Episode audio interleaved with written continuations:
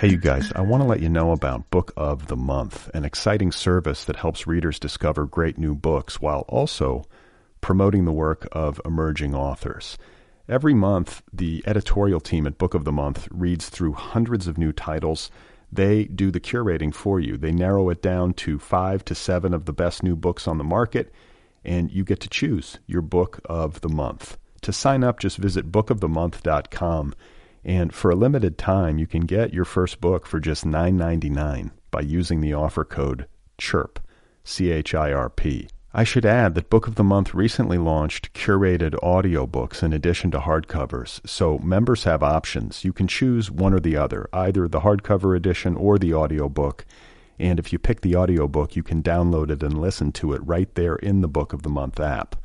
My latest pick is a novel called Anita de Monte Laughs Last by Xochitl Gonzalez.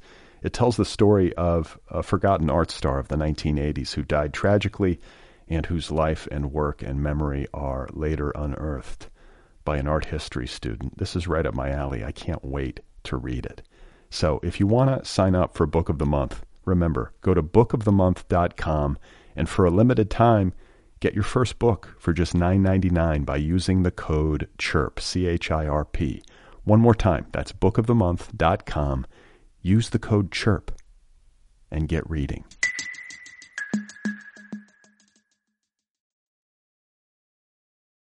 This episode is brought to you by Paramount Plus. Get in, loser! Mean Girls is now streaming on Paramount Plus. Join Cady Heron as she meets the plastics in Tina Fey's new twist on the modern classic. Get ready for more of the rumors, backstabbing, and jokes you loved from the original movie with some fetch surprises. Rated PG-13. Wear pink and head to ParamountPlus.com to try it free. Hey, you guys, today's episode is brought to you by Litbreaker. Litbreaker is an online advertising network serving the culture web. If you have a good or a service that appeals to people who like books, movies, music, art, photography, etc., go to litbreaker.com and find out how you can advertise online to these people. You can reach them directly via a vast web of great culture sites, including the Paris Review, the Nervous Breakdown, the Rumpus, Large Hearted Boy, Full Stop. The list goes on. You can advertise on the full network. You can pick the sites that you want and advertise piecemeal. It's super user friendly. Litbreaker.com. This is an advertising network serving the culture web. Go and advertise on it. Oh my God. You are not alone. You have found other people. You and I have a friend in common. Every stupid thing that a writer could do, I've done. I think it's really beautiful big stated what? Struggle, you know? It was incredible. You know, it's like your head exploded seeing what was really there. And now here's your host, Brad Listi. Just one person at just one time. Oh, hey, right. everybody, here we go again. This is it. This is other people. This is vying for your attention. This is somewhat unpredictable. How's it going? I'm Brad Listi. I'm in Los Angeles. Thanks for listening. I appreciate it. My guest today is Jennifer Pashley. She has a debut novel out on Tin House. It's called The Scamp. Perhaps you've heard of it.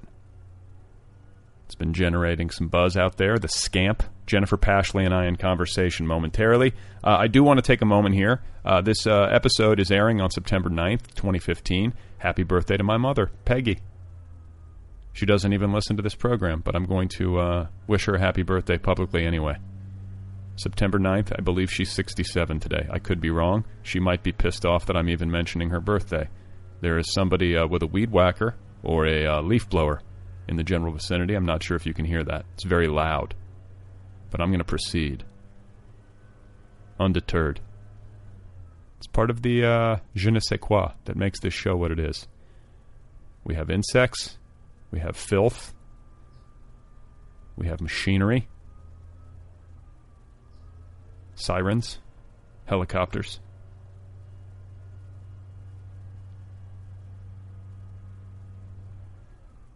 I have this feeling right now of not being able to get anything done.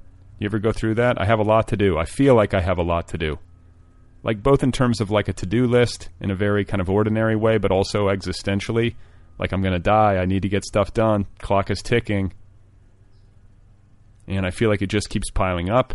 Uh, the piling is happening at a rate that exceeds my ability to keep up with the piling, if you know what I mean. It feels sort of like an avalanche. It feels like I'm getting buried beneath an avalanche, or uh, perhaps uh, to use a different uh, analogy, feels as though I'm going underwater. I don't mean to sound so severe. I'm not getting a lot of sleep right now. You know, we have a newborn. I'm doing the night duty, but I'm also up during the day trying to get stuff done. That doesn't help. I'm not complaining.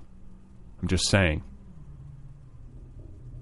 One of the things I want to do is I want to sit down and I want to write a short letter to myself. This might sound corny, but I actually want to sit down and write a letter to myself. I don't know if it will, you know, it could be long. I, I imagine it being short, but it could ramble. And uh, it's like I want to write a letter to myself about what I want to do with the rest of my life. Does anybody ever do this kind of thing? I just want to write it down. Like, what the fuck do I want to do with the rest of my life? What do I want this uh, existence to look like? I've been asking myself this question for a long time, probably in a serious way since I was 20 years old. And by serious, I mean like an adult way. This isn't something that just dawned on me because I turned 40. That's too uh, pat. That's stupid. I've been I've been going through this since I was 20. I've been having my midlife crisis since I was 20 years old. Okay?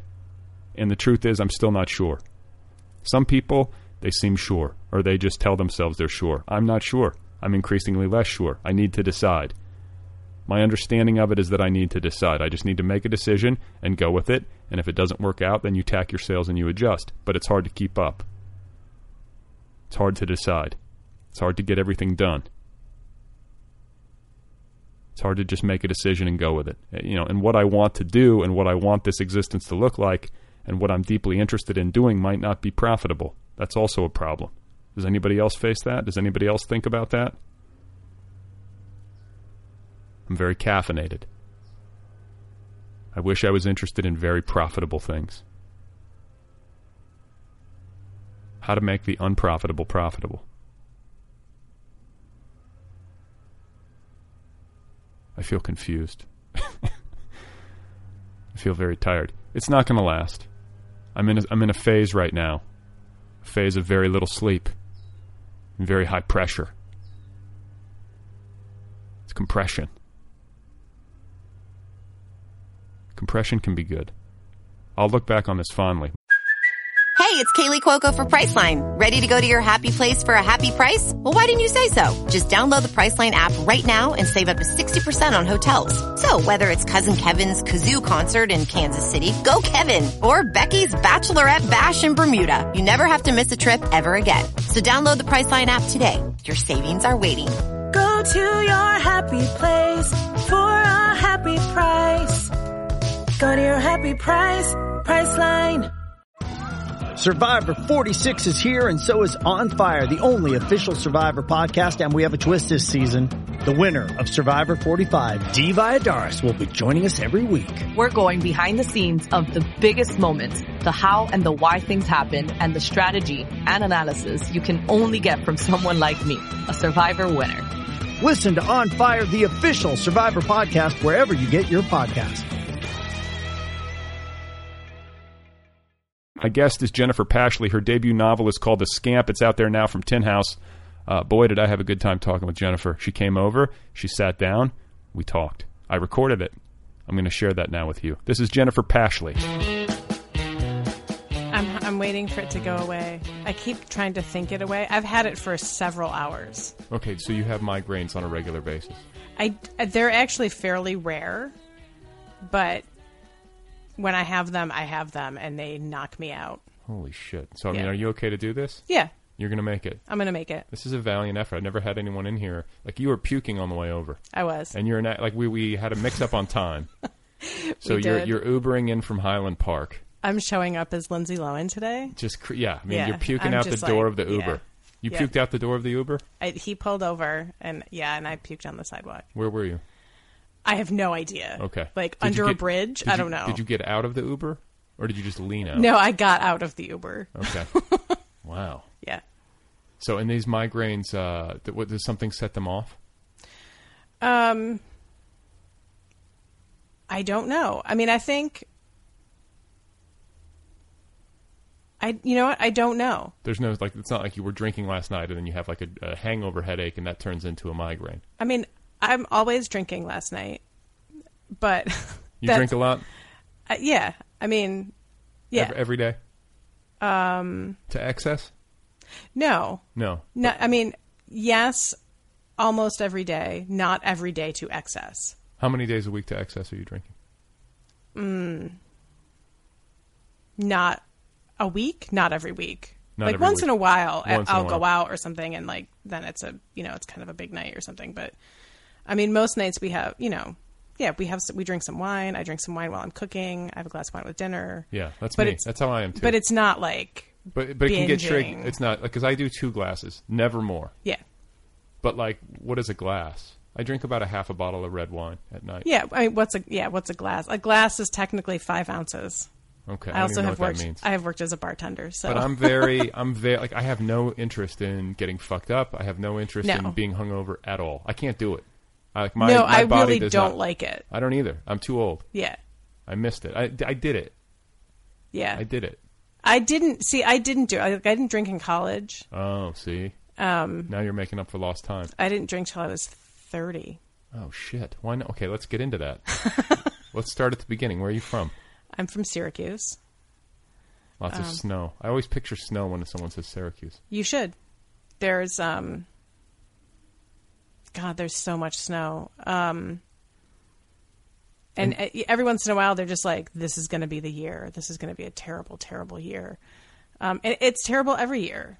Like, you know, like last winter, the snowbanks were so high, we couldn't. You couldn't see to get out of the driveway. Jesus. Like somebody had to go out and like chip away at the snowbanks just so that you could see to pull out into the street. Yeah, see, I grew up in Milwaukee, and it was like that. Like we used to be able to take out a snowblower, and my dad would cut a maze through the That's- snow in the backyard. that's awesome. Like you know what I'm saying? Like so, like we would be, you know, little kids, we'd be running around, and we'd have an actual maze in our backyard. Yeah.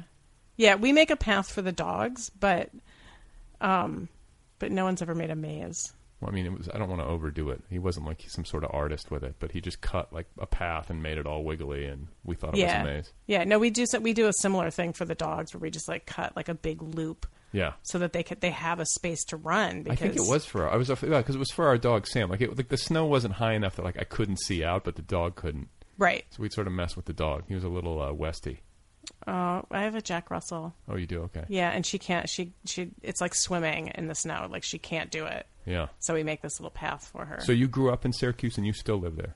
I live outside of Utica, which is a really hard thing to admit. Um, Why? Utica's terrible. Oh, it is. Utica's like the worst city in New York State. And Why? now, now I'm going to get hate mail from from people who Why? Why? Love like Utica.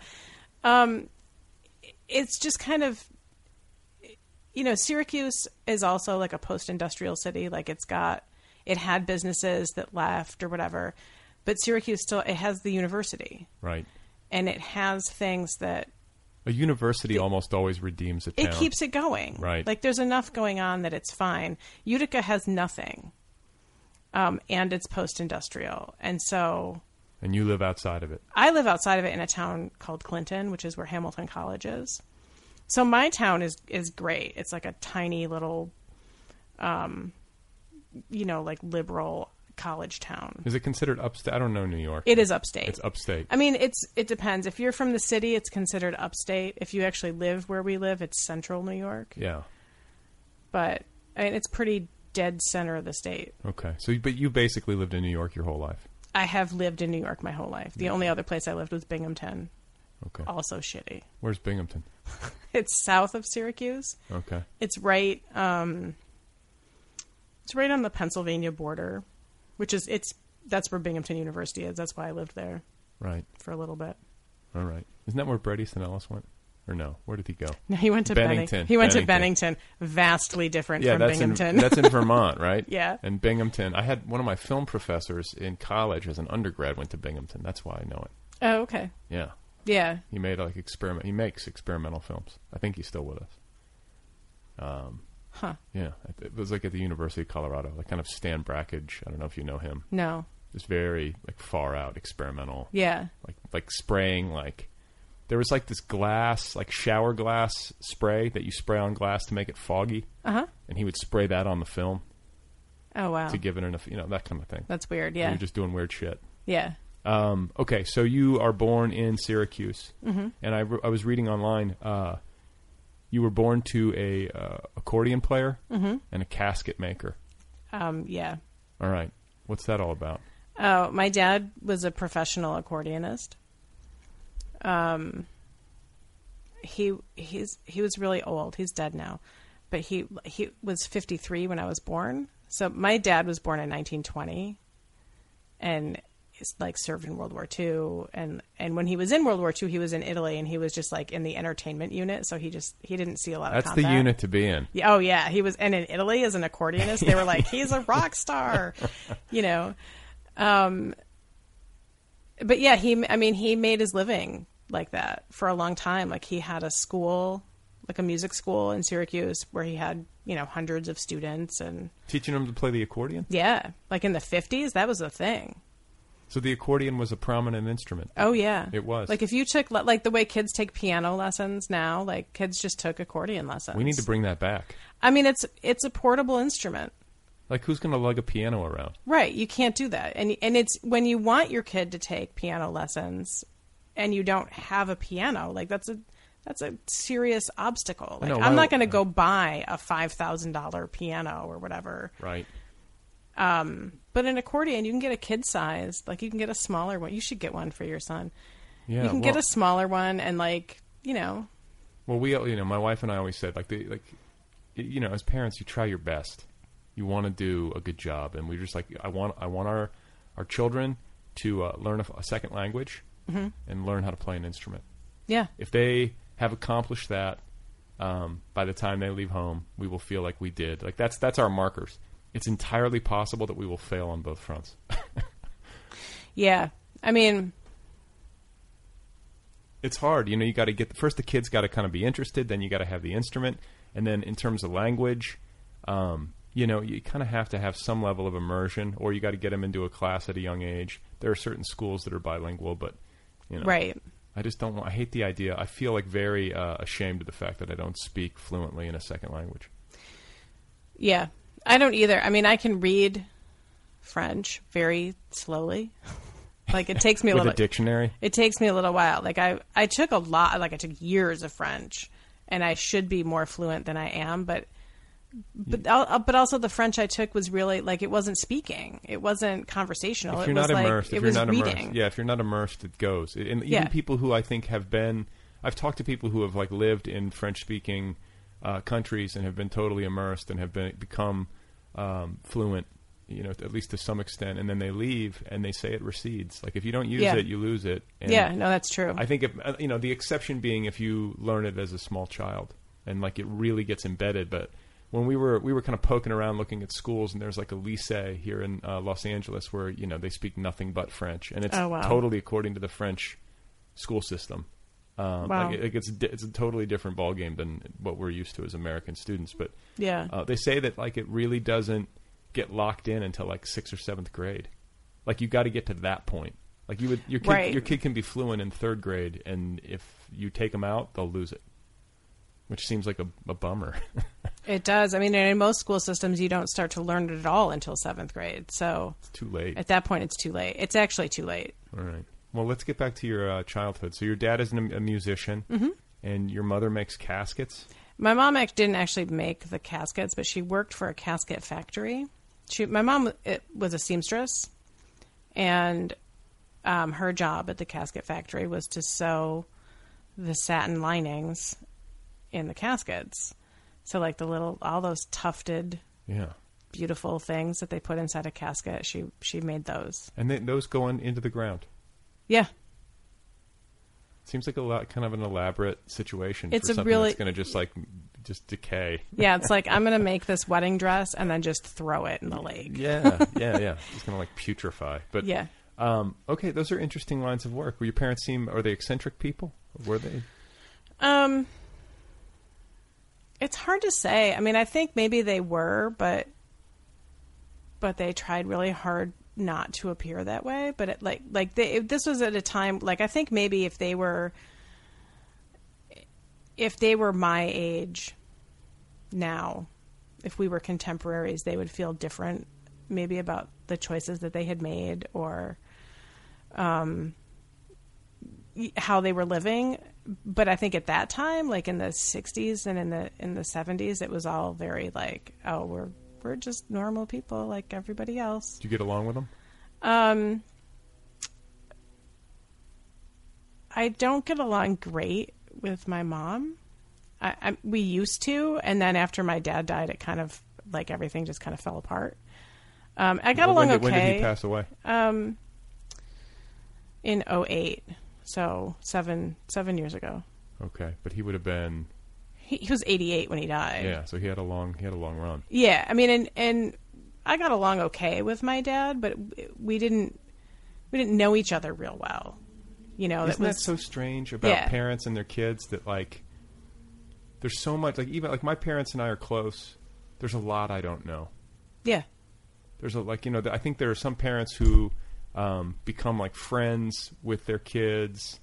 Um, I don't know what I don't even know how to how to articulate it. Like, are they friends or they just have like maybe a more intimate relationship and they share more and they're more comfortable sharing eh, like intimate details of how they feel. I think sometimes as parents maybe there can be a fear that if you expose your kid too much to your humanity, that can somehow be a violation of like the, the code.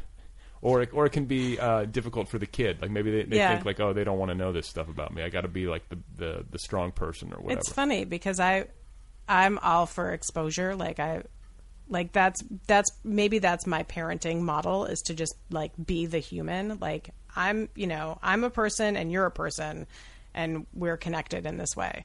And so like I try to know them really well as people. Like I like to know who they are and what, you know, what they think and and what makes them up. Um How many kids you have? I have two. Boy and a girl. I have two boys. Two boys. Okay. and uh and I try to just be like you know as open as I can about certain things but then my older son is 18 he like for example will not read my books cuz he's like I know there are things in there that I don't want to know that you know so he has just drawn that line himself like I I don't need to know that Interesting. You would think Yeah. he would kind of like tear it open and want to know, but he his brother might be the one who wants to know but he's just like nope don't don't need to know How old is the little one? He's 12 and, and a half. He's almost 13. Okay. Yeah. All right. So you um, were you an only child yourself, or did you have siblings? No, I'm the youngest of four by a lot. Um, my oldest siblings are like 20 years older than I am. Holy cow! So how old was your mom when she had you? 43. Okay. Yeah. So, and like, do, do you feel um, like is that span between siblings? Like, did you have a close relationship with them, or does that make it difficult? No, I mean there. If anything, it's more like a like an aunt and uncle kind of relationship. When somebody's that much older, like it's not you're not equals. You're not siblings. You know, it's not. We didn't grow up together. We don't have you know shared shared experiences. They were We- out of the house. They were out of the house, and we don't all have the same parents. So the the sibling that's closest to me, my brother, is eight years older than I am. So he's still significantly older, but we did grow up together. Like we were in the same house with the same parents for a period of time. And he has the same parents. yeah. Okay, but the other ones. The other ones don't. One is my mom's and one is my dad's. And um and they, you know, like neither of them lived at home by the time I was born. So And did you get to know your dad any better as he got older? Like, did he open up at all? Sometimes that happens. Not really. Not to me. I, he may have opened up some more to my brother, sort of man to man about things, but um, he d- he didn't really. I mean, he and he spent a lot of time with my kids. Like, you know, my kids thought he was great. Like he he would do like sleight of hand tricks for them and stuff. And Play the accordion yeah, um, at birthday parties. he always yeah he would play the accordion at birthday parties. Yeah. Yeah. I mean, how could you not? Yeah. No, it's a it's a it's a significant built-in advantage. Right. Birthdays and weddings Yeah. got him covered. Got him covered. Outdoor cafe dinners, he could bring it along. Oh my play. god, he hated strolling jobs. if there was a job where he had to stroll at a cafe, he was like Cafes would hire him, um like in the summers, to come out and like entertain. Or not so, not so much cafes, but like there were certain jobs like certain weddings or or you know events where they wanted they wanted a strolling accordionist and he was just like I want to say we had an accordionist. No. My wife and I got married. We, my wife and I essentially eloped. We didn't really elope because it wasn't a secret, but it was just the two of us. Mhm. And we came back and we had a party. That's what we did. Yeah, it was great. Where did you elope to? Italy. Oh, that's awesome. Yeah, we just like we just said, you know what? Let's not spend the money on like party favors and stupid bullshit. Let's just go to Italy and get hitched as the two of us at town hall. Yeah. And it was great. That is great. Great decision. So we came back, and uh, you know my parents and uh, my wife's parents. They, they you know everybody got together. We had like a party. Friends were there. We cut the cake. It was kind of like having a reception on, on a delay. Mhm. Same sort of thing. Um, and I think we had an accordion player who was late. I, Hmm. could, I, could, I could totally be misremembering this, but I want to say my mother was sort of freaking out because the accordion player did not show up. Wow. So there is someone out here carrying the torch on the West Coast. That's good. um, so okay, so uh, you grow up in Syracuse. Uh, I think you were saying before we came on that you went to a really shitty uh, public elementary school. Yeah, I mean it's it's the school district itself is pretty good, but that that particular elementary school is just like it's I don't know, it's in a it's in kind of a shitty neighborhood and it, it- I didn't realize it at the time that it was that it was kind of rough, but but when I look back on it, I'm like, oh yeah, like that that was That was bad. that was kind of bad. What was Like, bad about it? Um, I mean, there were, you know, by the time I was in middle school, there was, you know, there was a big drug bust. And my middle school was fifth, sixth, and seventh, so it wasn't like, like Oh. some middle schools are seven and eight. This was this was the younger end of middle school, but there, you know, there were I don't know, there were drugs, there were You do drugs in, in No. as a young person? No, you said you didn't even drink till you were thirty. yeah, no, I really didn't. I didn't do any. Not that I've never done any drugs, but like I, it wasn't my thing. And as, as a kid, you were No, I didn't do it. straight and narrow. I mean, there were a lot of drugs in my family, and so like I just did. I didn't want to participate. What, that siblings? was my rebellion. Was not doing drugs. Siblings, parents, Uh, everybody. everybody. Was Everybody doing, was doing drugs. Really? Yeah. What kind of drugs? Um, there were a lot of painkillers, and That seems like it's ahead of its time. Like to be doing them back then. I feel like that's what's happening now. I feel like Yeah. and like I feel like corporate pharmaceuticals are the worst. Like all the Oh, yeah. all the legal drugs are the worst. Cigarettes, booze, and pills. yeah, no, they there weren't a lot of illegal drugs happening, but I, everybody was on painkillers. Um, You're just like, oh my, there's so much fucking snow. Just yeah, just kill get, it. Get to spring. yeah. Um, you know, there was there was speed if you could get it. Um, you know, there were there were things like Xanax and Valium. and you were exposed to that. Like as a young kid, like was it ever? I mean, did it, did it uh, bother you? Did it scare you as a kid? Did you sense a like that the, the uh, the people who were supposed to be in control weren't in control, or Oh yeah, I mean it. I had a um, I had some terrible anxiety issues as a kid, and like there would be like if there was a if there was some kind of gigantic argument, I I was able to stop the argument by you know, funnily enough, by throwing up. Um, really, really, you, you would get anxious and puke. yeah. Yeah, I would. I would just like. I would just it. like start shaking and then just like start throwing up, and they'd be like, "Uh oh, we got to deal with this now. We Oh. should maybe stop arguing." That's heartbreaking. Yeah. Poor little kid. Yeah. Um, Your parents fight? Like was it like loud shout fights and stuff like that? they there was a lot of um, Everyone's on speed and uh, there was a lot of fighting between my parents and my brother. Um, I think there was a lot of fighting between my parents, but some of it happened before I was born, and so the stuff that I remember is more stuff that was that happened with my brother. Um, and but like a- big, an addiction issue. Like there's an addiction thing. Happening? there's an addiction issue. There's a there's some you know there's some mental health issues. I mean, my brother, my brother's actually diagnosed bipolar and is dealing with it, like getting you know like taking medication and getting therapy and doing what he's supposed to do. Good. There's a good possibility that my dad was also bipolar, but just completely undiagnosed and just kind of self medicating. And he definitely had an explosive personality like short tempered. really really short tempered and and completely unpredictable. Not like, oh, I bet that's going to make dad mad. Like all of a sudden, just like craziness. Well, look, you know, I'm I'm not super explosive, but like my my wife Carrie is like so chill. Mhm. Like like and she comes from like her father like can't yell. He's one of these guys who's got like this soft spoken voice. Like he couldn't yell if he wanted to. Right. And she sort of is like that. Like never yells. Super patient. Uh, I, I'm like not uh, super hot headed, but by comparison, I'm like the parent who's probably more like volatile or whatever. Mhm. Like I can get frustrated and be like Jesus, you know. And uh, my daughter, who's almost five, uh, if I like even the slightest slightest upset, I'm not even like yelling, and she'll be like, "Stop yelling." you know what I'm saying? Like, kids are sensitive, and it's, Oh, yeah. it's scary to a child when a parent gets angry, even like slightly. I guess especially my daughter, who's like you know sensitive, but Yeah. I can only imagine being a kid, you know, at that age and having parents like really blow up. Um, that's scary. It's really scary. It's not uh, you know. I always feel bad whenever I like get like lose even uh, lose my temper even slightly. I f- always feel like such a shithead afterwards.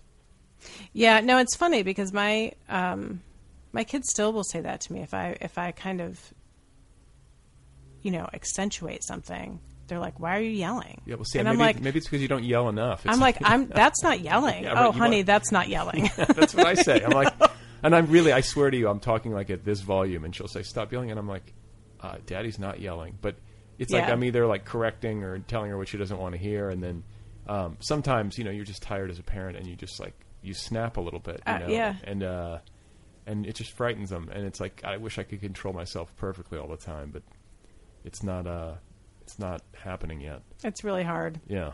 I mean, and it, you know, I could tell you that it gets easier, but it doesn't. I mean, you know, you do the best you can. I think I think I'm doing all right, but um, it's just interesting to me to think of how my daughter reacts to me, and then to think about you being so upset that you're actually spontaneously vomiting. yeah, That's rough. yeah. And your parents re- responded to that, like were they, "Oh God, I'm sorry," or was it clean yourself up and go to your room? Like, what? How did they respond? Um, I mean, it was sort of for me. I guess it was sort of like it was like hitting pause. Like it was the one way I could sort of like stop what was happening for at least a few minutes. And I think, like usually, my mom would come in and you know into the bathroom or whatever, and sort of like clean me up and make sure I was okay. Um. I don't know that that was always the end of it. You know, it wasn't really enough to stop it. It was enough to pause it. Um, I mean, and this would, So I mean, these do I, need to puke again? these Like, would go on like all night. Oh you know, it would be like a, it would start at like nine or ten o'clock at night and go on until like three in the morning. Just your brother and your parents yelling at each other. and like yelling like like punching walls like pulling cupboard doors off like Holy really bad Everybody doing this? um yeah Your mom just yanking cupboard doors off the hinges. uh, i don't know if my mom was was necessarily doing that no I mean, a, a lot probably the bigger stuff was between my brother and my dad but my mom would sort of be in the middle of it or you know God, that's rough. Yeah and then i would go to school the next day I mean, and I'm like already thinking to myself, well, I can see how a girl living in an environment like that would turn to books at a young age. I mean, was that the case? Were you finding solace in reading and like a life of the imagination, or is that I uh, definitely, too simplistic? I no, I mean, I definitely found solace in imagination. Uh, Some of that was books, some of it was, some of it was music. Like I, I Are you musical? I'm not musical. I mean, I, I have made attempts at playing instruments before, but like, I, I mean, I would just sort of like, I would go put like headphones on and just kind of zone out a little bit. Um, I get, you know, I got a lot of comfort from my dog. Who was your dog? My dog's name was Heidi when I was a kid. What kind of dog? She was a mutt, but she kind of looked like a German Shepherd. Heidi. Dogs Yeah. are the best people. It, she real she was like, you know, she just kind of stuck with me. right. Sweet thing. Yeah. No, it's a, that's a good. It's such a good like non-judgmental companion to have, and they know when you're upset. Yeah, well, no, they. I mean, dogs have an emotional intelligence. Yeah. You know, I mean, certain breeds especially, but I can imagine, like in a household like that, if there's lots of shouting, the dog's going to read that. Oh yeah, definitely. And she took your side. Yeah, she would come. You know, she'd come sit with me. She's like, "You smell like puke." I'm gonna lick this off your shoe, okay? you think she like totally loves you and is looking out for you? She just wants to like eat the vomit on your shoe. Right. um. So okay. So as you get older, I imagine you wanted to get out of there. I totally wanted to get out of there. You were like, I want to get out at like 15. Were you one of those kids, like ready to leave the nest ASAP, or? I really wanted to leave the nest, and um, my early teenage years and regular teenage years were, um, unlike my my brothers, where I was like on lockdown. Like I could, I was, I couldn't go anywhere or do anything. Um, so it was a big, big deal for me to like go to the mall or go out to like I very, very rarely went to the movies at night with friends. Like I could, like I wasn't allowed to do it. Didn't go to parties. What your parents were super strict with me. Huh. Um, and not in a way You're that the one was who like, had her head screwed on. It sounds like. Yeah. You should have been the only one who allowed out of the house. Yeah, I I mean I it wasn't like it's hard to say that it was super strict in a way that was um like in my business all the time and kind of trying to protect me from things happening. It was more like any this sounds really harsh. It, anything that I wanted to do was just kind of an inconvenience, and so they were like, no. um, if I had like extra, you know, like curricular activities and had to stay after school, they were like, no. Um, Did you want to do stuff? oh yeah, like I like I I did want like, and I did certain things. Like there were certain things that I would just sort of have to put my foot down and be like, I'm participating in this. Like I like I was on the, you know, the high school literary magazine or whatever. Like, and I was like, I'm doing this. like this is this is what I do. Like were you it- recognizing yourself as a writer then? yeah. You were. Yeah. I mean, and I knew this was sort of like this is my this is the thing that I'm good at. Like I more than, you know, playing an instrument or being in a play or you know, playing a sport or something like this is this is where I belong. Um so I was sort of, you know, I wouldn't give in on that.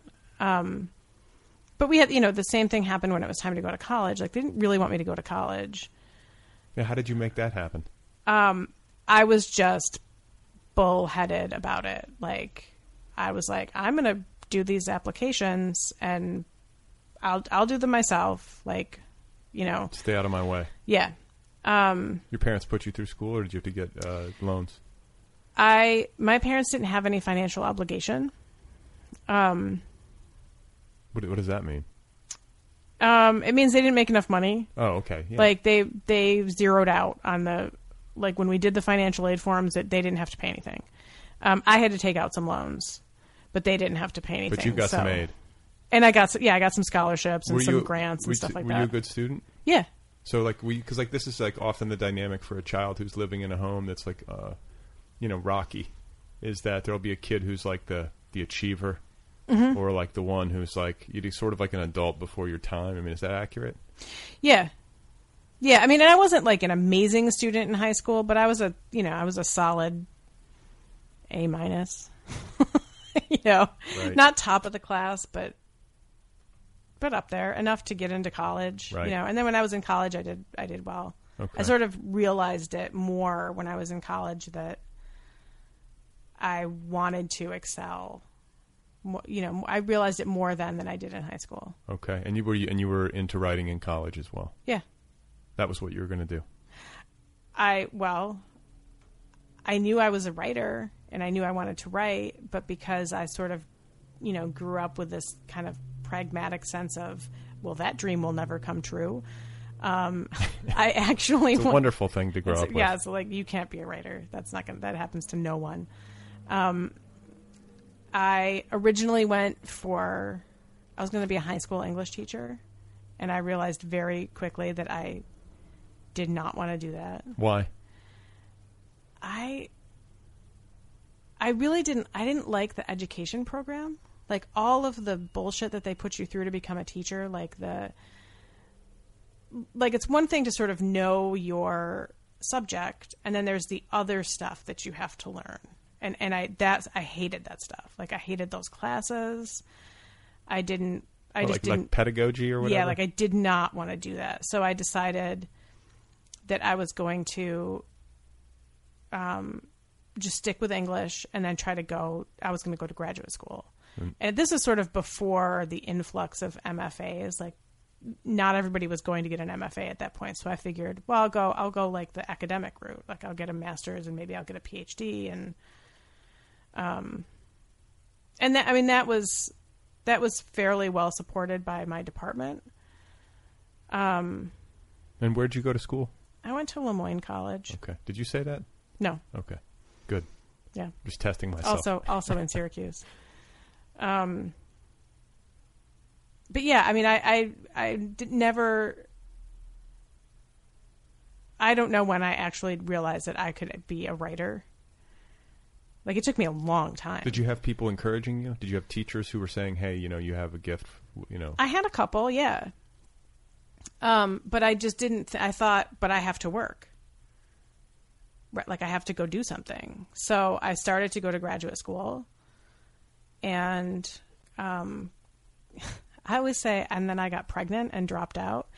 Um, Wait, you said you you tried to go to graduate school? I did. I didn't finish my master's for a long time. I went to graduate school and I did three And where semesters. did you go? Binghamton, Binghamton. Oh, that's right. And then you uh, you got pregnant and then I got pregnant. How old were you? Purposefully. on Like purpose. it wasn't wasn't like a whoops. Now I'm pregnant. Like I I was like, hey, we should have a baby. I can work full time and go to graduate school and have a baby. Who can't do that? How old were you? Twenty two. um, now I would be like, oh my god, I can do one of these things half-assed. Yeah. um.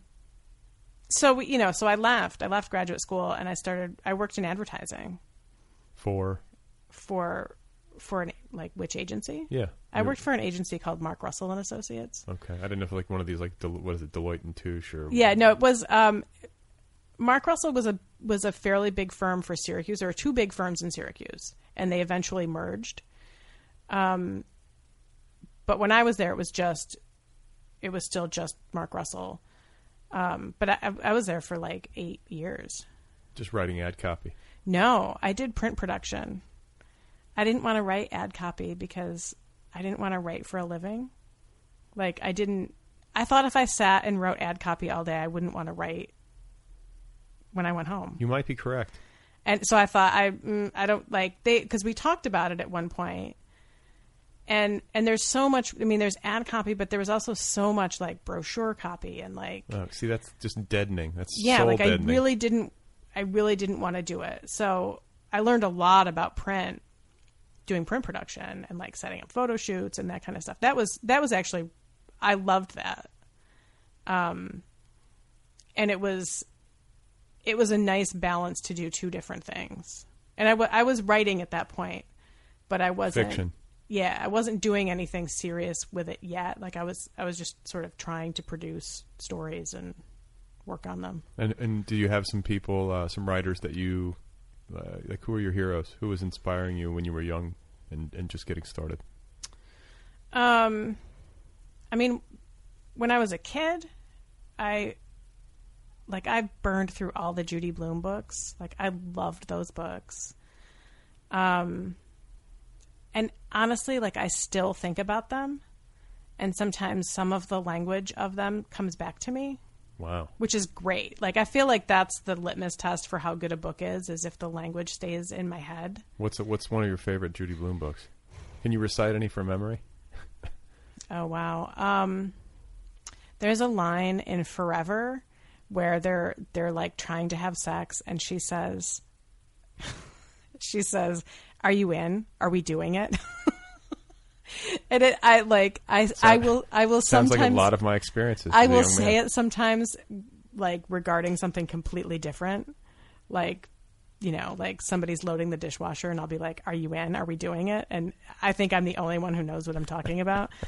Um, Just you and Judy. yeah. Um, I don't. I really loved Tiger Eyes. I think that one. That one might have been my favorite. What was that about? I, I vaguely was- remember Tiger Eyes. It I was, about a. It was one of the older teenage books. It wasn't, you know, it wasn't one of the sort of twelve year old. Like the, I think the protagonist was more like fifteen, and and her dad had been shot and her her mom like moved them out to New Mexico or something and it was awful there's just this sort of like the way that it dealt with like mourning a parent and not just mourning a parent but like having to get past the trauma of a violent event like she kept his bloody clothes in a bag in her closet like it was a it was a like kind of a dark heavy But you could re- you responded novel. to that. yeah um and there was some you know there was i can't remember who was an alcoholic like maybe one of her friends in high school like had a serious drinking problem like so there were really like big issues in that book but it was also kind of beautiful like the um there's just sort of like the escape of it like of being in a, in the desert and sort of like you know the the escape of of being in the landscape Did you want to go? Did you want to go escape to the desert? I would have gone to escape anywhere. You're like, I would have gone to Canada. I would have I gone. would- yep. West Any- Virginia. anywhere. no, that's true. Um, but yeah, I, that's probably that was probably my favorite one. Okay. And then when I got older, I, you know, I really loved Raymond Carver. Like I feel like that was the first place that I saw this sort of working class struggle portrayed in in a way that I thought was was stark and beautiful and true, and true. It was true. and like, without being condescending. it wasn't condescending. It was just. It felt like it was just reported accurately. Well, and uh, like there's something that those stories uh, they really trick you into thinking that writing's much easier than it is. Yeah. It's like there's something very alluring about that style where you're like, wow, you just say what happened in these short declarative Yep. sentences, and you just stack Yeah. them up like that, and then, And then I poured scotch on her belly, Yeah. and then she poured scotch on my belly. Like it's just, you know, it's just sort of very plain. But um, but it's hard to get to that. Yeah, and, and when there's so many, you know, you read so many things in school that are, for me, anyways, were in a style that I didn't didn't totally respond to, or were about things that I didn't totally respond to. That seeing something that felt so familiar was was comforting to me. I was like, oh, that's possible. Right. You know, I don't have to be, you know, Maupassant to write a short story. Right. like, I could just be this guy selling vitamins in the mall. So, um, Did you sell vitamins in the mall? no, but but there there's a there's a Carver story called Vitamins that I'm pretty sure takes place in Syracuse. Oh, right. He Um, lived there for. He lived there when you were there. Um, he did uh, when I was a kid. Um, I don't know when he left Syracuse, but he was definitely that's that story. And I, I think people who live in Portland feel like that's a Portland story, but when I read it, I think I know exactly where these places are. Like this is a very Syracuse. Was he story still drinking in Syracuse? I think so. He was okay. Yeah, Perhaps you saw him stumbling around Syracuse. I, I may have. Yeah. Huh. Um. There's a lot of good writers pass through Syracuse. Oh yeah. You have access to that? Like, do you do you go over to campus and you know go to events and stuff like that? I have been to a few, yeah. I and I taught I taught there for a year. Um but they, I mean they get they get great people and it's not just, you know, they get great people coming through, but they have I mean they have such good people on faculty. That's what I'm saying. George Saunders. Yeah, I mean George Dana Saunders. Spiotta. Yeah. I mean, what did uh, Wolff? Tobias Wolff. Tobias Wolff, he's not there anymore. Oh, he's not okay. Um but you know, Mary Karr's in and out. Oh, yeah, right. She's there sometimes. Um, Mary Gaitskill has been there. She's not there anymore, but she has been there, you know, for years in the past. Um, See, it's close enough to New York City that you can get people who are like, you know what, I want to time out from living and Yeah. taking the subway. I'm going to go out to Syracuse. And yeah, and I like. I feel like I feel like the world has recognized George Saunders as like a master of the short he's story. a master. I don't. I don't know. I think they're close, but I, I. I don't know that they've quite realized what a powerhouse Dana is yet. yeah, she's great. She's amazing. Like she is absolutely the real deal. Um, Her books, I mean, the reviews on her books are out of this world. Yeah. I mean, it's not like the critical establishment hasn't gotten behind her. I just don't think that maybe the popular, you know, the reading public hasn't quite latched on in mass the way Right. that they have with George. But you know, George, I don't feel like I don't think he got that treatment until just recently. It's Like, that's true. I mean, there was always like a lot of fandom in like nerd circles. I mean, he was always loved by critics and loved by writers and you know people who you know work in bookstores and stuff like that. But I feel like you know in the last five to six years, he's gotten like a wider audience. I think that's true. And I'm not even sure why. I don't know if it was sort of the publicity around the MacArthur, uh, or I don't know. He he's such a likable guy. I know. I had him on the show, and I uh, I've had Dana on too. Yeah. Uh, both were lovely, and I was probably at that stage of the podcast. I was mo- it was the the guest at that point that I had been most nervous about talking with, and Mm. he was a way easier guest than many others. Yeah. who, uh, in terms of like stature or whatever, um, you know, weren't at his level, and yet he was like the nicest, and He's- and, and also the humblest. Like he Yep. was just he was earnest and just super sweet. Yeah. No, he's um he's really remarkable in that way. Like just so it, it- like if you don't know that that's George Saunders, you're just like, "Oh, that guy's such a good neighbor." Right. Like yeah, right. He's just a good guy. He's just a, yeah.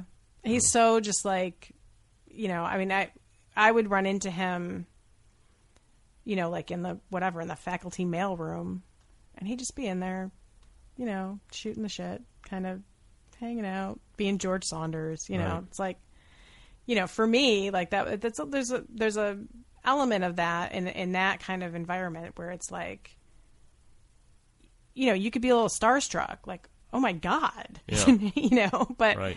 but he he totally doesn't he doesn't feed on it at all. He's just like, how's it going? Right. Do you need anything? Well, you know, it's funny because I feel like you can be starstruck. I mean, I'm in Los Angeles and I'll see people, and um, I don't know if starstruck is the right word, but you know, you you can't help but recognize. Right. And I guess if you like somebody's art, you like the movie that they're in, you think they're a good actor, you see them, it's, you get a little bit of excitement. It's fun. It's also a weird thing where it's like you have to sort of pretend like you don't recognize them. Uh, Right. I think being starstruck by a writer, like if you're a, a literary person and you have literary heroes and you've read many of their books and that they've really gotten to you, Mhm. and then you see them, I feel like that kind of uh, starstruckness Mhm. is maybe more intense. It's a lot more intimate. Yeah, it's deep. It's like, oh man, there's that person who really like shook me to my core. And I guess Right. like I guess like a musician or an actor can do that, but there's something like about having to read a book. It takes a lot of time. It's an active rather than a passive thing. Right. You really have to participate, and uh, you know it works on your consciousness in a way that maybe these other things don't. Yeah. You know, and so I get that. You know, if I if I were to run into, um, I'm trying to think. I mean, as a kid, Vonnegut, Yeah. Celine, you know, like some of my heroes or whatever. Like I would be, um, I would have a hard time saying anything. I felt that way when I I met A.S. Byatt, and uh, and she's just you know she's like a lovely old lady now, but I re- like like I really devoured her books, and and wrote some academic papers on them. So I felt like like I didn't just read them, like I really like deconstructed some of those Right. books. And so to just like have a conversation with her was a little crazy. Sure. And then um Because it's like you have a level of intimacy with them that they don't have with you, and it's Right. real.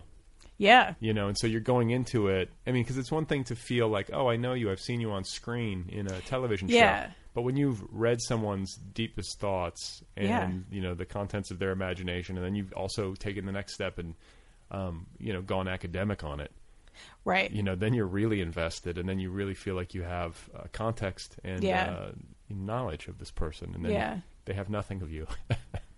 Yeah. No, I mean it was uh it, you know, I mean it's it's a little life-changing in a way to see something like that or to even to hear sometimes to hear somebody read something like a few years ago at AWP or actually it wasn't at AWP, it was at Skidmore. Um which Sk- Skidmore has an amazing reading series Weren't in they the just going to close Skidmore down, or am I thinking of something else? You might be thinking of something Okay. else. Yeah, maybe it's not Skidmore. There, there was Um, like another. There was like an all girls school they were going to shut down, and then they rallied, and Oh, I, I'm screwing it up. yeah. No, Skidmore is not all girls, but um, they you know they have their writers institute in the summer, and as part of that, they ha- they have readings every night of the week, and they have huge people come in. So I was there. Um, you know, whatever, eight years ago or something, which is actually where I met Shauna Mann. Um, Who has guested on this show recently? Yes. Um, and I saw Jamaica Kincaid read Girl. And I was just like, like hearing it come out of her mouth for a piece that I feel like I know every word of, I thought was amazing. Like Wow. that was, you know, it, it sort of makes your hair stand on end. Like that's, there it is. That's real. Yeah.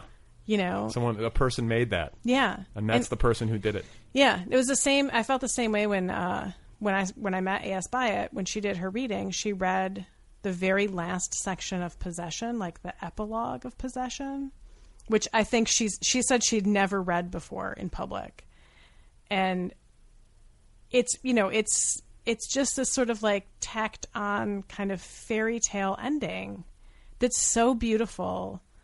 It you know it's really moving to hear somebody offer something like that in in their own voice. If they can do it, yeah. Yeah. I mean, some. I think some readings can be dry, but if somebody's really good at it, and especially if you have like a real personal connection to the material, Yeah. if No, like, a lot been of times some you, a lot of times you go and you just like it's the first you've ever heard it, you know, and it's somebody right. I've been to some readings where I really really like what's on the page and I hear the person read it and I'm like, wow, this is not good. They're not selling it. this is this is not working for you. Um, so okay, so you had children uh, at a younger age, Uh-huh. especially in today's uh, situation. where Everyone's having kids in like their late thirties or their forties. Yeah. Um, but you're 22. You're in graduate school. You're working. Mhm. You're like, I'm going to have a kid. Were you married? Yep. Okay. You still married? Yeah. Same guy? Same guy. Good for you. Yeah, we've but this is uh this year was our Because like when they st- when they when it happens young, it often doesn't work out. I mean, like I mean, wow, this year was our 19th wedding anniversary. congratulations. Thanks. Uh, that's awesome. I mean, you know, I'm. Uh, I don't know about you, but like whenever I hear, like it could be like the most tawdry celebrity divorce Yeah. in the world, I'm affected by it. I don't like that news. I'm like, oh. It always breaks my heart. Like I mean, like Gwen Stefani and Gavin Rossdale You know and Ben? Affleck. I mean, I just I can't take it. Good for Gwen. Get, why he's a because he cheated. They both He's a- cheated. he's a dick. These guys, uh, I think he was. They were saying that he was screwing the nanny too, but that Oh, could just be the God. tabloids. Yeah. I don't know. Yeah. I just I I just, you know, But I have it- a soft spot for Gwen. I I really do want to see her like get out there and just be like, I love Gwen Stefani. You know. I've talked about her. I talked about her with Kate Durbin at length on this program, like for 20 minutes. Wow. I can't do it again. My listeners will kill me. But um, the point is that uh, I'm I'm affected by that, you know, because I want my marriage to work, and I want, uh, you know, when you're married, it's like I can't. To be divorced would be really difficult. Um, I'm always, and I'm always. Yeah. uh, conversely, I'm always made very happy when I see like an elderly couple holding hands. Oh yeah. because it's like okay love is possible. People can be decent to one another. It can happen. You know? We, Yeah. need, we need that evidence. Like if you're elderly and you can tolerate one another and you're still married hold hands in public. Make out in public. The world needs you to do that.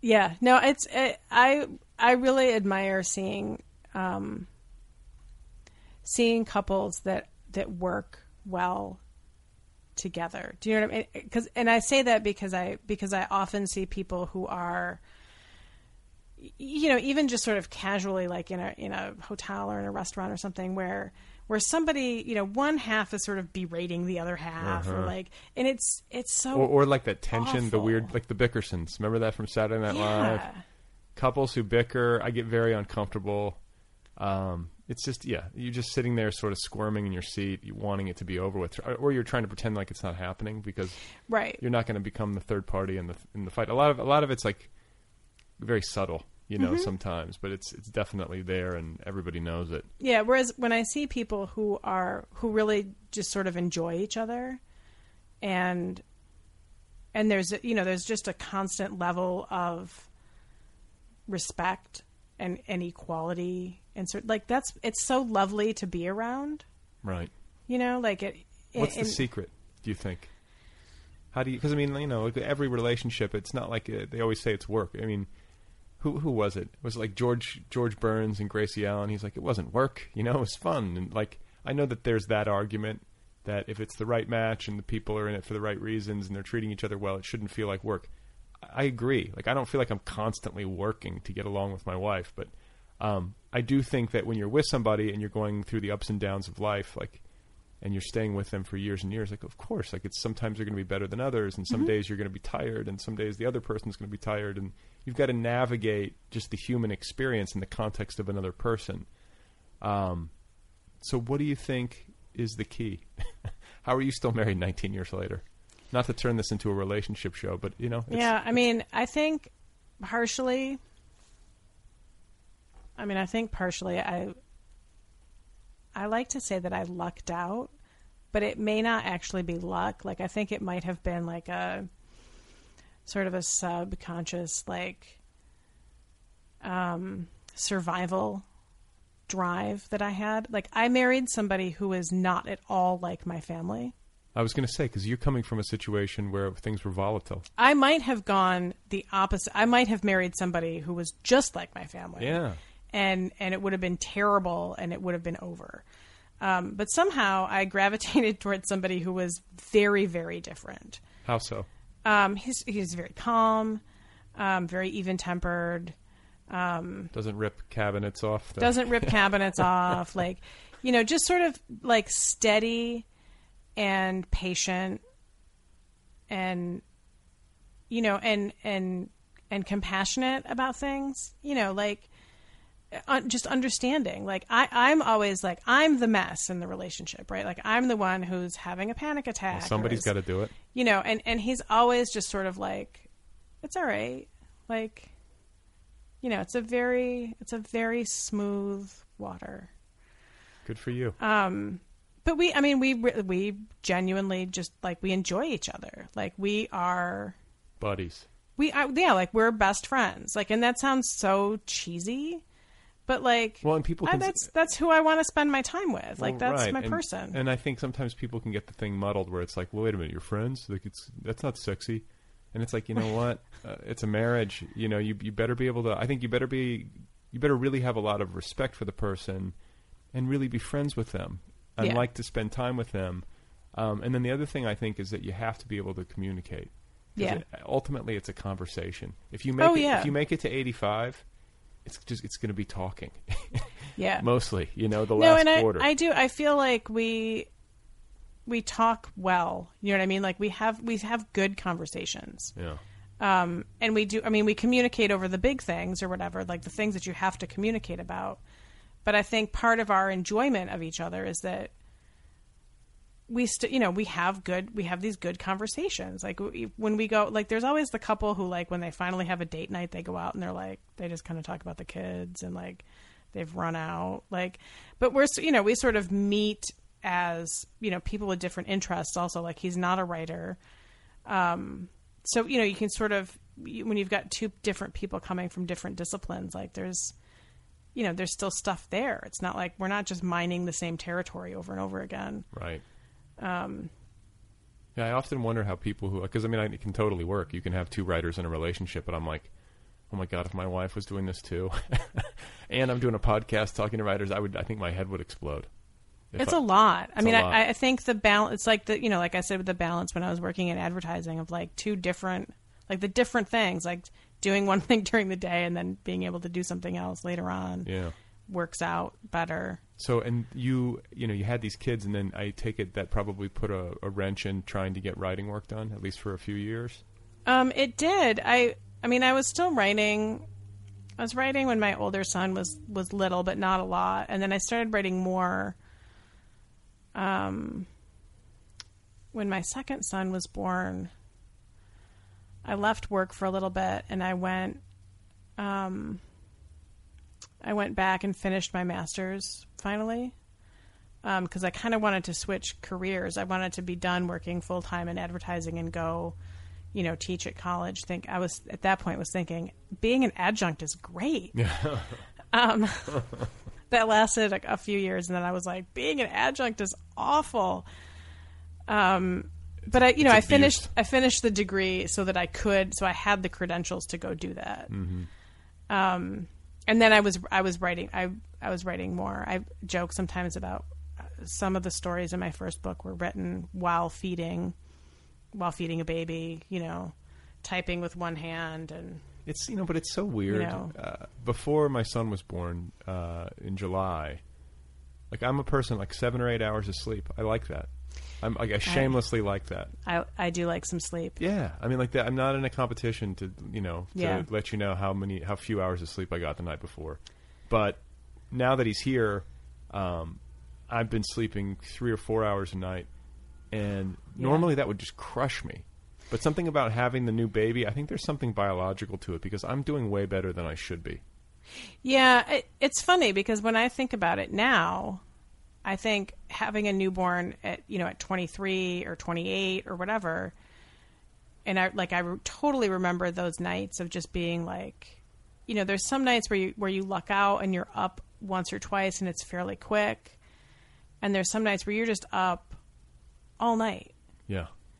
and I think I would not want to do that at 42. I'm 40.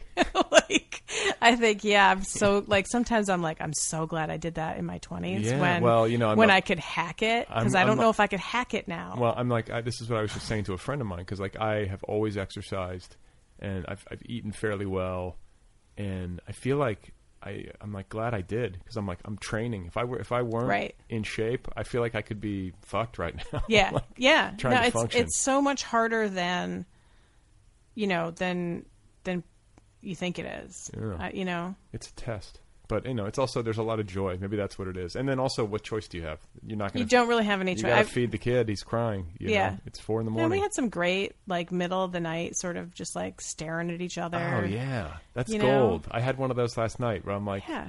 okay, I'm up. Hey, We're in the dark, and you're looking down, and there's he's just like looking up at me, and I'm like, all right, and then it makes it all worth it. Yeah. um. So, uh, your tattoo Yeah. Says yes. I on- have on- yes and no. Okay, so you have yes and no on the insides of your wrists, like the soft flesh of your wrists. Yeah. On the undersides of your arms. What, what's that all about? Do you mind sharing? Um, no, I I got those recently. You could just hold hold up one of your arms to just- respond. yes, yes, or no. That's partially why I got them. Um, I I got these when uh, when my son turned eighteen. He got his third tattoo, Uh-huh. um, which he got the first two. I had to drive him to New Jersey and like get special permission to for him to get these underage tattoos because in New York they're very strict. Um, but when he was 18, he got just a regular old tattoo in New York, and he, he got Black Flag on the back of his leg, like the like the punk band. Sure. And uh, I decided I we were I was like, let's go together. Like this is like you know like when I had you, it was painful. Like let's go get tattoos. That's painful. That's And- a cool mom thing to do. You're the, definitely in the cool mom category. so I got I got the yes and no because it, um, actually because it, it because it's like a Ouija board. That was my that was my main inspiration for it. Like even the font, or just like the No, the font is just like regular tattoo font. But um you know, ideally I would also have goodbye somewhere like a Ouija board, which would be kind of cool. I can't remember the Ouija board. Like I, It just it had like yes in one corner and no in the other corner and then like the alphabet. Okay. And then down at the bottom of the board it said goodbye. Like when the spirit is done talking to you, it's just like you believe in that stuff? um I don't know if I actually believe in a Ouija board, but but I mean I definitely believe in some other realm. Yeah. Yeah. What, like where are you spiritually? You a, a church person? Um, I mean, I was loosely raised Catholic, so I, and I'm I'm drawn to all of the weird witchiness of Catholicism. You know, like well, there's the- a lot of ceremony, there's There's- smoke, and there's a yeah. I mean, there's a uh, there's an element of Catholicism, and, I, and mostly I think it's like it's non-American Catholicism, right? Like like South American and Mexican kind of like, you know, the fact that there's a female deity is really appealing to me. yeah. Um, but I'm in no way like a good Catholic, you know. You ever go to church? Um, I haven't in a long time. Okay. Both of my kids made their first communion, but that's literally the last time I went to church was when my younger It was son also their his- last communion. Yeah, it was like first that's it, first and last communion. You got one shot, kid. Yeah. Well, you know, it's tough. It's like I think those those kinds of questions. Like it, I think it can be easy pre-kid to say, "I'm not going to do this," and I don't care. And you sort of have, and you also, you know, you sort of have a sense of yourself. Um, but then when you have children, uh, it, it might not necessarily be in the context of church going, but you do.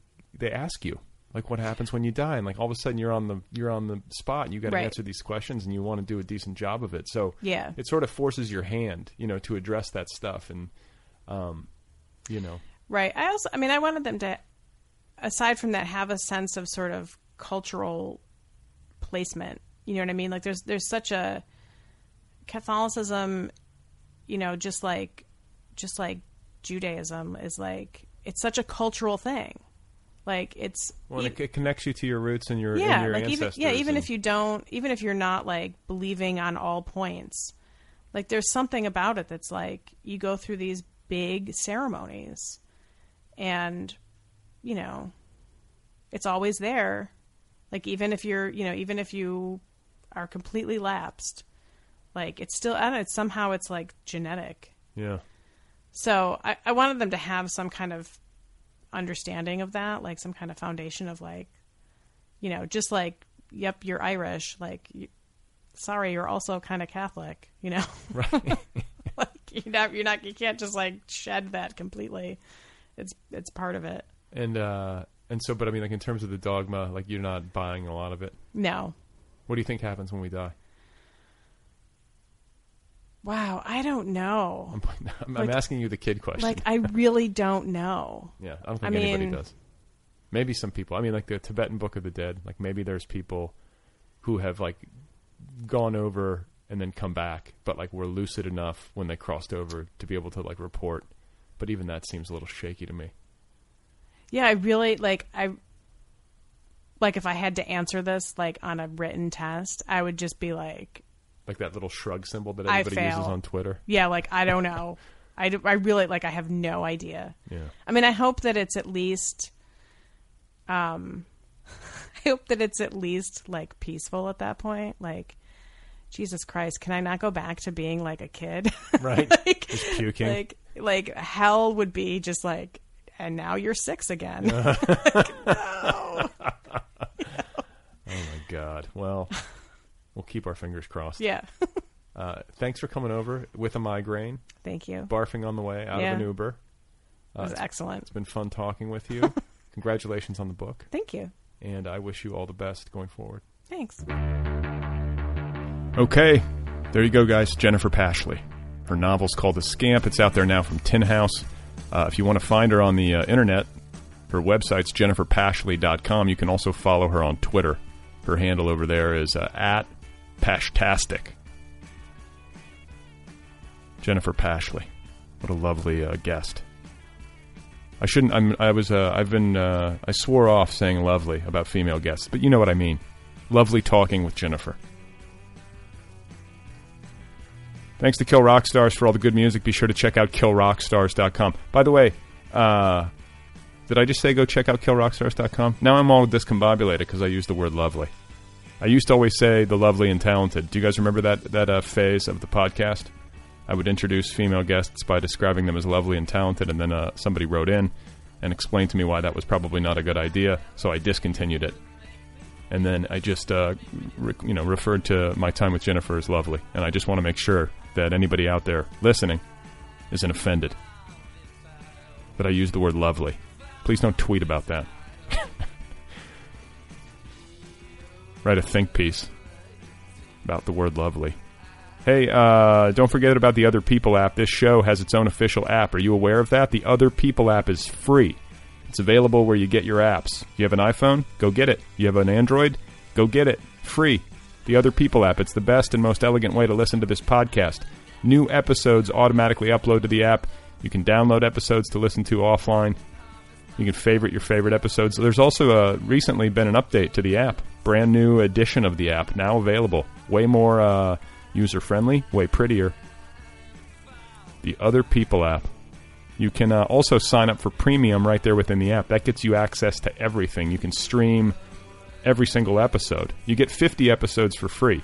If you want to get access to the other uh, like 350 episodes, you want to hear my conversations with writers like Cheryl Strayed, David Shields, Edwidge Danticat, uh, Tom Perrotta, Jonathan Lethem, Susan Orlean, Roxane Gay. Did I already say Roxane Gay? You know what I'm talking about. Go sign up for Other People Premium. You can sign up for Premium right there within the app, and then you just have every single episode at your fingertips whenever you want it, wherever you go. The Other People app. The app itself is free. Sign up for Premium. That is not free, but it costs as little as 75 cents a month. It's a great way to support the show. I'm still caffeinated. I don't know what my purpose in life is. Is this my purpose in life? I need to remind myself that uh, I'm going to sleep again. This is just a, a, a, temporary phase of my life. And it just feels at times like it's never going to change, like I'm never going to get out of this uh, spiral of sleep deprivation and this kind of like low grade panic of like, oh God, I'm not getting anything done. I'm worthless. My brain feels like mashed potatoes. I'm not functioning at a level that seems like uh, it would be described as professional. I'm a walking zombie but it's gonna, it's only temporary. Everything goes by, and I will miss this one day. I'll look back on this with a uh, deep fondness, a heartbreaking longing. The days when my son was a newborn, I was up all night with him. We have a way of uh, getting nostalgic about this stuff. I'm living in it now. I need to appreciate it. I'm not complaining. Please remember that Pericles died of plague and Ambrose Bierce was wounded at Kennesaw Mountain. That's it for now. That's the program, folks. We've reached the conclusion of the program. I do want to take a moment to thank Jennifer Pashley. Go get her novel, The Scamp. It's her debut novel. Always great to support a debut. Jennifer Pashley, The Scamp, available now from Tin House. Go get a copy. Buy a copy for a friend. Are you a billionaire? Buy thousands of copies. Send this thing to the bestseller list. Give your money away indiscriminately. That is my advice for anybody who's got just a shit ton of money. Give it away indiscriminately. Anybody who needs it, give it away. We need more of that. Don't wait. Just give it away. Right now, give it away. Go ahead. You can do it. I have faith in you.